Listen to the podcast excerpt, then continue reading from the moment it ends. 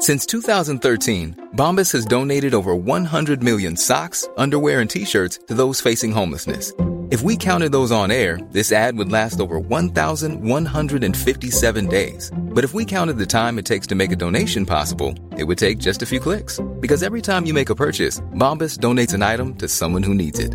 Go to bombas.com slash ACAST and use code ACAST for 20% off your first purchase. That's bombas.com slash ACAST, code ACAST. Do you know a student getting ready to go to college? Or are you looking at going back to school yourself? The Woodward Hines Education Foundation and the Get to College program help more Mississippians get to and through college to get certificates and degrees that lead to meaningful employment. They offer free college planning advice, including hands on FAFSA completion assistance through in person or virtual appointments. Visit gettocollege.org to learn more.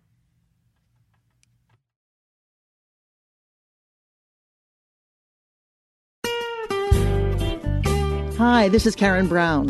Thanks for checking out the Mississippi Edition podcast. If you like what you hear, click subscribe, hit like, or leave us a comment if your app has that feature. Then find other MPB podcasts by searching MPB Think Radio on your favorite podcasting platform. Thanks.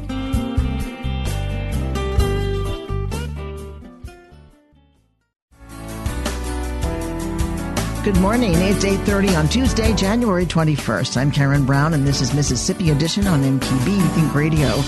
On today's show, less than a month into the 2020 legislative session, there is unrest in the State House between the Speaker and a group of retired lawmakers. Then, the Mississippi Supreme Court upholds a 12 year sentence for contraband cell phones. Plus, the William Winter Institute's Day of Racial Healing. That's all coming up.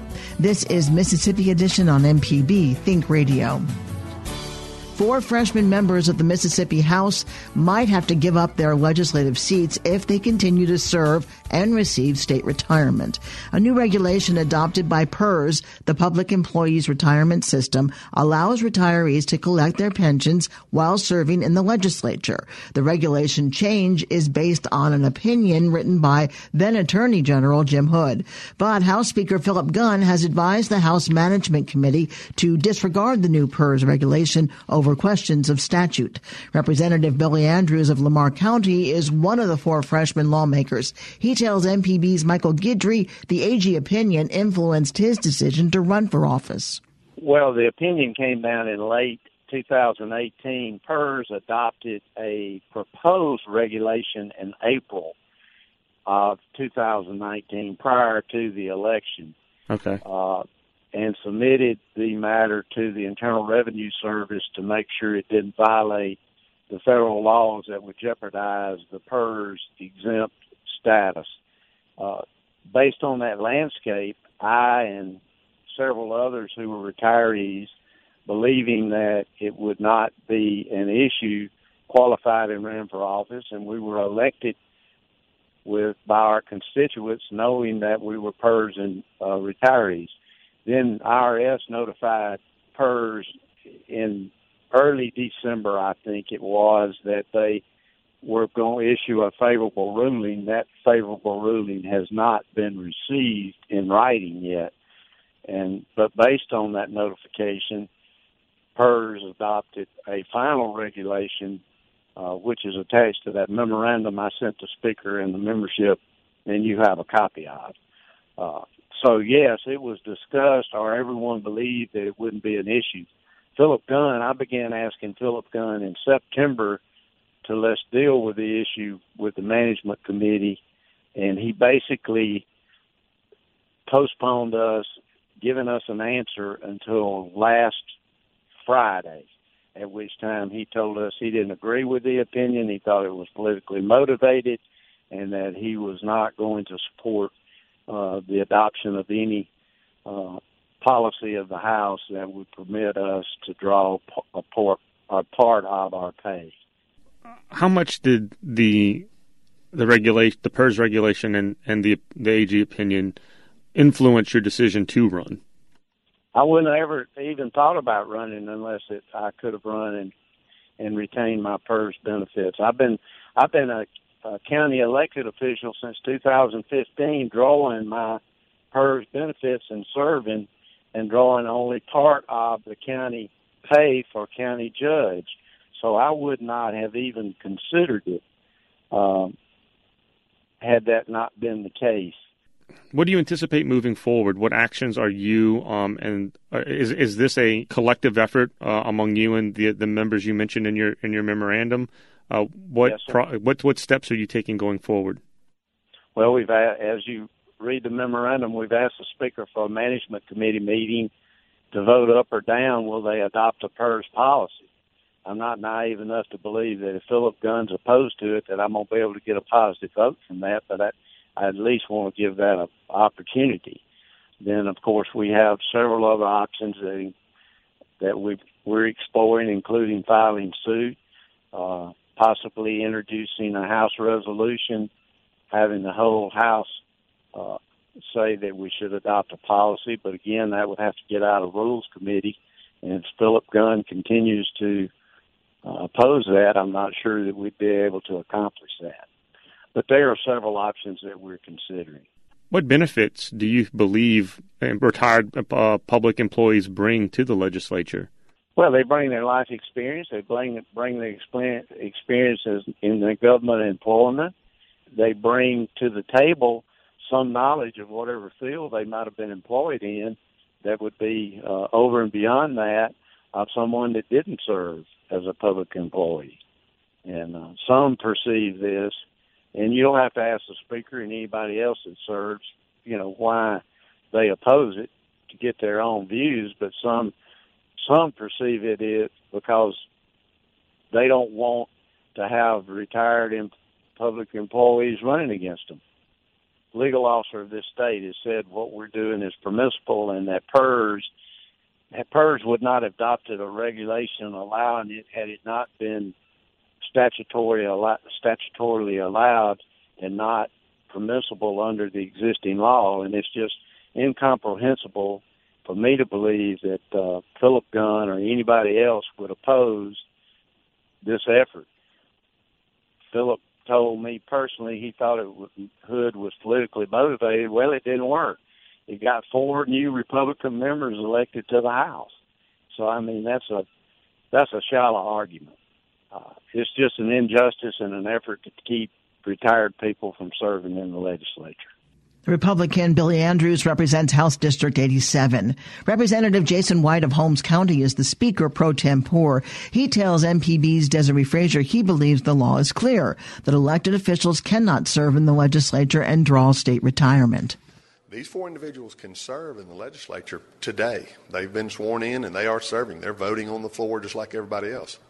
They just can't continue to draw their retirement benefits because the statute clearly does not allow that says it plain. At some point in time, there there became some concern from a local official. The local officials were saying we're having trouble finding people to run for and fill these offices.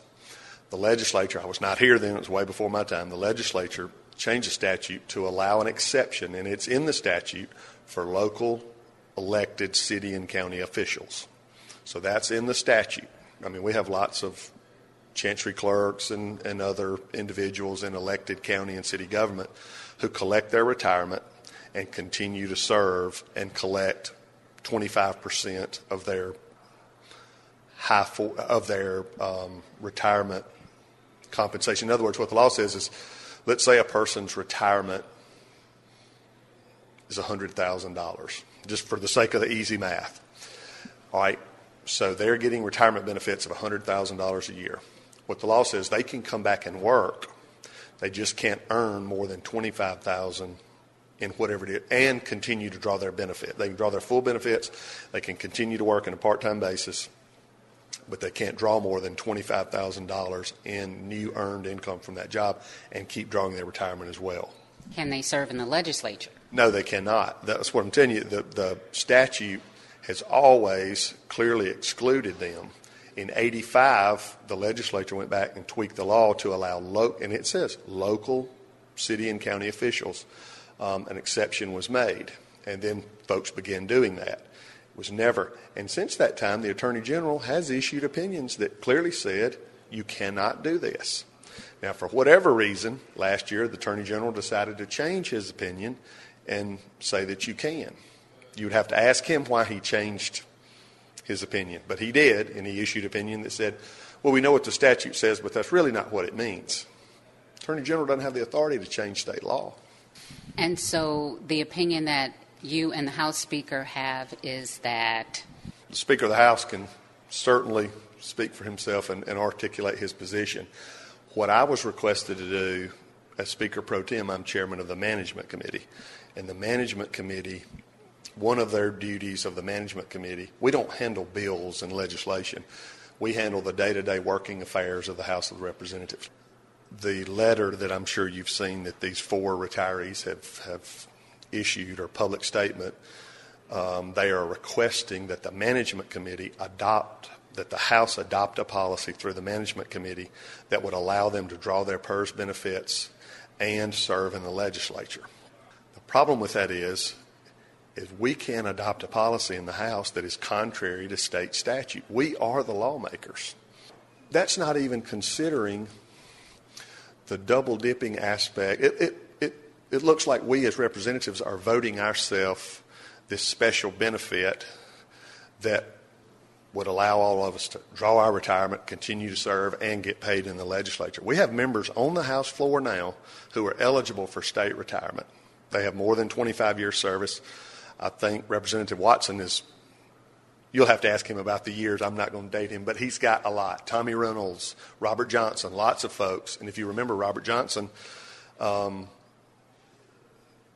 talked about retiring back in December. He ended up maybe doing it or not doing it, I don't know, but he didn't have the break in service, so this was not even going to be an issue.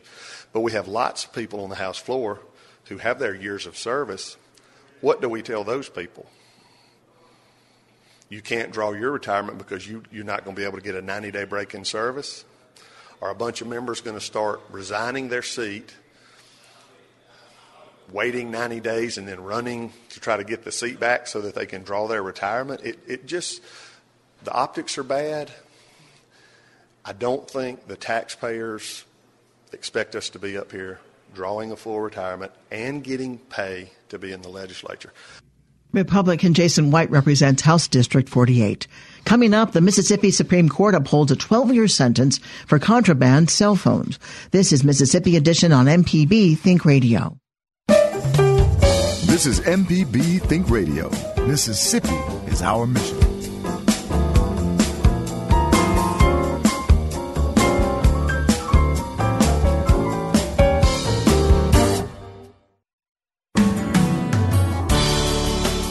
This is Mississippi Edition. I'm Karen Brown. The Mississippi Supreme Court's confirmation of a 12 year prison sentence for an African American man who carried his mobile phone into a county jail cell is shining further light on the need for sentencing reform.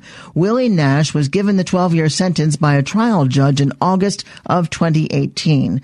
A 2012 Mississippi law sets a sentencing range of 3 to 15 years for inmates found with deadly weapons, cell phones, or components of cell phones in state jails and prisons. Cliff Johnson, director of the MacArthur Justice Center at the University of Mississippi, tells our Michael Guidry the court's decision highlights the need to look at the prison crisis holistically. Like a lot of people, my attention has been focused on the recent prison crisis and in the midst of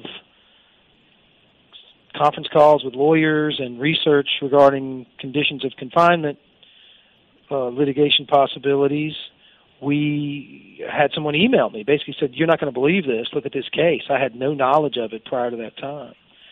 I read the opinion and I, I just couldn't uh, help but immediately think about how connected that sentence is to these larger issues we keep talking about in, in the wake of these recent um, murders in our prisons. You know, these people are stuck in jail for a very long time in these terrible conditions, and then violence breaks out. So, so I was troubled by what happened at the trial court level, in particular, with the aggressive, very aggressive approach taken by the prosecutor and the the judge's um, participation in that as well at the trial court level. It was a unanimous ruling uh, that upheld the sentence, but there seemed to be lots of dissent within the language of the ruling. Uh, justice Leslie King, for instance, said that this case seems to demonstrate a failure of our criminal justice system on multiple levels. What do you extract from that? So I think it's important to understand what the Supreme Court said. What the Mississippi Supreme Court said is basically, look, the statute authorizes the judge to sentence someone between three and 15 years. Because this sentence was 12 years, it's within the range, and so it's hard for us to say that it's cruel and unusual, excessive, disproportionate. I think what the justices, as I read between the lines, recognized was that this was a really aggressive use of that authority given by the legislature, which which focuses focuses us on the importance of prosecutorial discretion in our criminal justice system. So so just because the legislature gives you the option of using a bazooka doesn't mean you have to fire the bazooka. You know, sometimes you take the 3 to 15 range and you say, you know, this is 3 years is plenty in in looking at the prison reform argument, and and you mentioned all the stuff that's going on with that. Uh, it seems that the common ground that both progressive and conservative think tanks have regarding prison reform is first taking a look at our sentencing statutes. Do you agree that that's maybe a good place to start? Look, we've got people serving sentences 60 years, 40 years, 20 years um, that I think are grossly excessive and I think that we have to look closely at um, a sentencing structure that serves the interest of deterrence, both general to deterrence, um, for the so that the public knows that people are going to take crime seriously, specific deterrence for the individuals involved in the conduct. But we also have to focus on rehabilitation. We have to make smart decisions about the economics of a correction system and what you can actually afford to do and using those resources wisely. Um, look at um, important underlying issues around um, the availability in our local communities of the kind of mental health services, drug and alcohol treatment services, job opportunities, and housing that is going to really get to the heart of the root causes of behavior. So I think we talk about sentencing because it's smart, but we also have to talk about uh, keeping people out of jail on the front end, and and I think those are they're very much related. One of the things that's interesting to note is that Mississippi has the 16th lowest violent crime rate in the country, but we have the third highest incarceration rate in the world. And, and what that tells me is that if we really want to focus on that behavior that we think makes us unsafe and makes our families unsafe, that we can, we have a lot of room to move on sentencing around property crimes and certainly drug crimes. There's drug crimes we could make misdemeanors um, and not affect public safety. When you start talking about sentencing reform, the encouraging thing is we have a lot of room to move, and I think that's something we should keep in mind. Cliff Johnson, director of the MacArthur Justice Center University of Mississippi School of Law. Thank you for joining us. Thank you as always. Appreciate it. Coming up, the William Winter Institute's Day of Racial Healing. This is Mississippi Edition on MPB Think Radio. No matter if you use an app to start your car or still have a flip phone, Everyday Tech can decipher today's technology for tomorrow's solutions. Subscribe now to the podcast using any podcast app or the MPB Public Media app. This is Mississippi Edition on MPB Think Radio. I'm Karen Brown. Today marks the fourth annual National Day of Racial Healing, a day to address the historic and contemporary effects of racism. The William Winter Institute will present an afternoon of Mississippi-based programming today at the two Mississippi museums. Portia Espy is the executive director of the Winter Institute. She tells us it's a day to bring people together. This is the National uh, Day of Racial Healing, and it was uh, started by the Kellogg Foundation, the W.K. Kellogg Foundation. Um, I think they had the actual first event in 2017. And this is a day to really kind of focus on race, race relations, um, uh, racial equity, and all that falls under the umbrella of racial equity, and to bring people together. It's not meant to be a divisive uh, event. It's meant to be something that lifts up the need to focus on racial equity and, uh, and, and how that looks in communities. There are locations around the entire country that will be participating. That's exactly right. How long has it been in Mississippi, in Jackson, Mississippi? We had our first event, I think, that first year, the inaugural year, uh, but it was a statewide effort. We had many organizations uh, across the state that were doing something in honor of uh, or in recognition of the day. And there are some organizations within the state that are going to be um, hosting events. So, this will be our second time in involved in the event. The uh, location is apropos for the subject matter. Tell our listeners where it it is. will be. It will be at the two Mississippi museums, uh, and we felt that that was the ideal place to have it because it talks about you know when you walk through uh, the museums, and we feel it's a laboratory for uh, learning and understanding and for dialogue. Uh, you learn all about the history of Mississippi, and it tells uh, the collective stories of all of the Mississippians who um, made Mississippi what it is today. But it also focuses on the um, the struggles during the civil rights era, um, something that we don't think is is taught as it should be in in the school systems. But it's an opportunity for people from far and wide to learn about our unique history with regard to the civil rights movement in Mississippi. Racial healing is that different than reconciliation? I think it is. I, I, think it can be, but it's something personal to everyone. Uh, when we talk about racial healing and racial reconciliation, both of those are personal to people.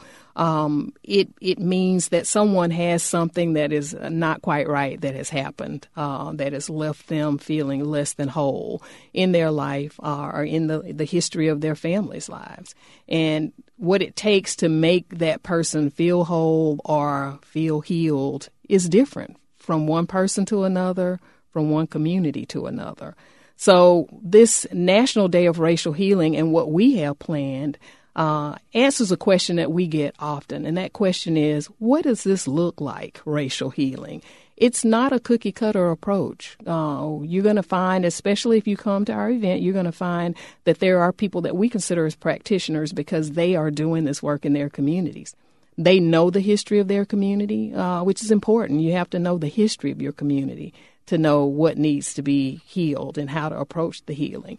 Uh, at the William Winter Institute, we don't go into communities to prescriptively tell people this is what you need. You have to do A, B, C, and D. We work with them to build relationships first. We also help them to learn about the history of the community that they live in because oftentimes people don't know. Tell us about some of the panelists and why they were selected to participate. Well, we have um, um, the former uh, mayor of New Orleans and former lieutenant governor, who's now president and CEO of a, a new organization called E Pluribus Unum, and that is Mitch Landrieu. He felt that after Katrina, uh, people were not talking. Mitch Landrieu felt like we need to, to, create some opportunities for relationship building. We need to let people know what the shared history is of these communities that we're all now living in.